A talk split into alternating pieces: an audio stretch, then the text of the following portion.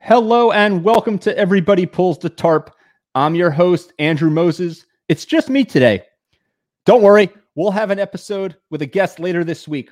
But today, I want to do a quick solo episode, just a few minutes, and share some thoughts with you on a topic that I have gotten a lot of questions about lately. And that topic is goal setting. People ask me often, Andrew, do you have any tips or tricks to set and achieve goals?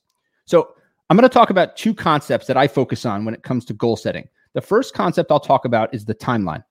The second concept is uh, something I call inputs versus outputs. So let's first start start talking about the timeline. How far into the future should you set a goal for? Now, I believe that the, the right timeline for a goal is really, really critical. And it's the beginning of a year, and many people do like to set goals for the year. I prefer to set goals over a 12 week period. I believe that 12 weeks gives you enough time to accomplish something significant and meaningful, but it's not too long so that it feels too daunting or something where you don't know where to start or you have too many opportunities to get lost along the way and for things to evolve and change in your life and in your work.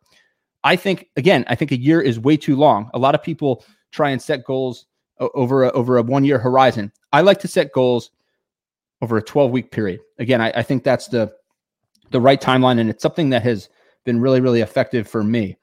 The second concept that I, I mentioned earlier is something I call inputs versus outputs. So you have what you want to accomplish over the next 12 weeks. Maybe it's one thing, maybe it's multiple things. That is the output. What you are trying to achieve is the output. Now, what do you need to do? What are the things that you can control to put yourself in a position to achieve the desired output. Those are the inputs. This is where I focus my goal setting. So let's let's take a simple example like reading more books. Let's say I want to read 3 books over that 12 week period. I want to read a book a month.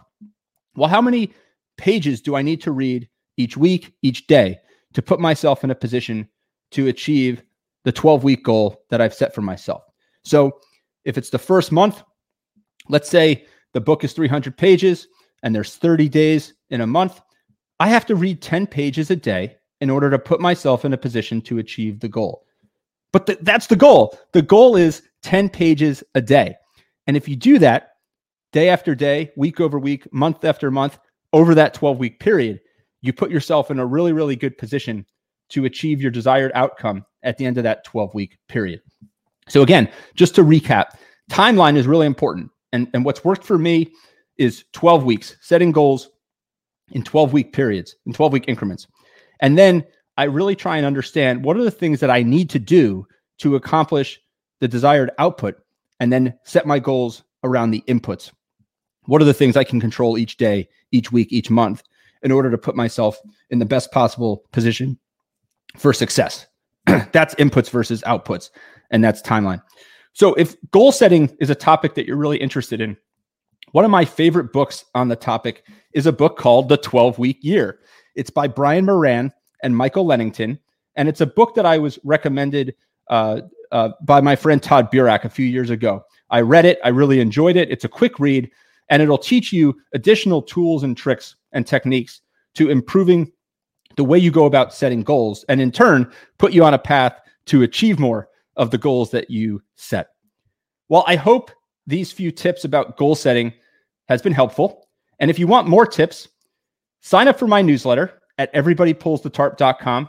Each month, I'll send tips straight to your inbox on leadership, teamwork, work ethic, productivity, as well as exclusive insights from my conversations with some of the world's most successful people on the podcast that you won't hear on the podcast.